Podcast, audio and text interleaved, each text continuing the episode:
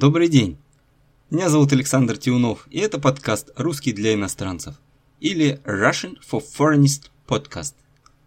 Эпизод номер один.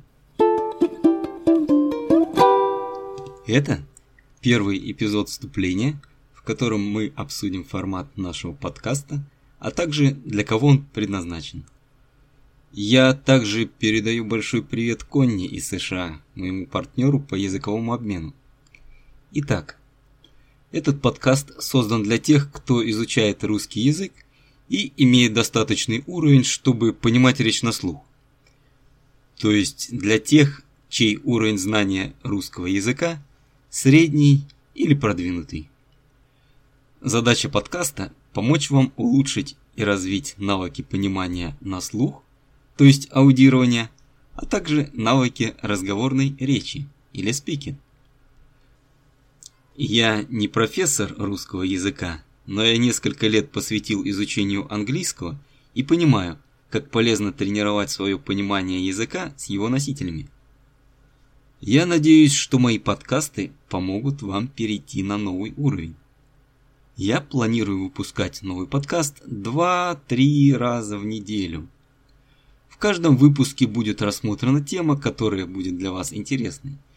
Напишите мне, что вы хотите услышать в ближайших выпусках на мой e-mail rslpod@bk.ru.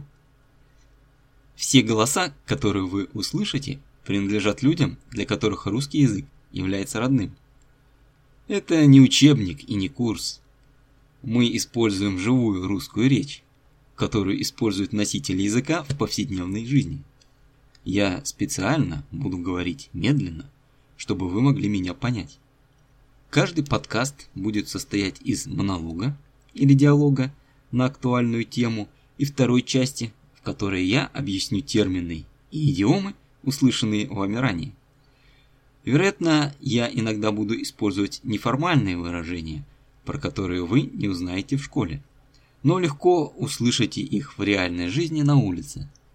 Для большей эффективности – я рекомендую прослушивать каждый подкаст один раз полностью, а затем повторно прослушать первую часть, обращая внимание на произношение, интонации, ударение.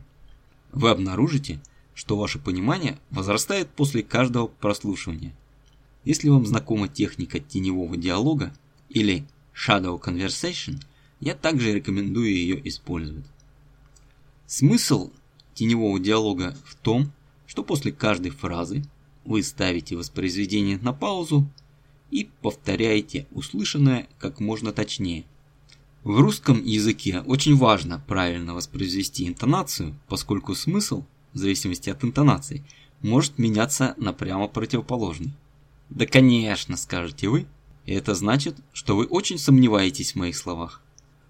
А если вы скажете «да, конечно», это значит, что вы со мной согласились. Напоминаю, что буду рад вашим отзывам, мой дорогой слушатель. Пожалуйста, напишите мне, почему вы изучаете русский язык, где вы проживаете и какие темы хотите услышать в будущих выпусках. Моя электронная почта rslpod@bk.ru. Еще раз спасибо за внимание. Я надеюсь, что вам понравятся эти подкасты, и они помогут вам в достижении вашей цели улучшить русский язык.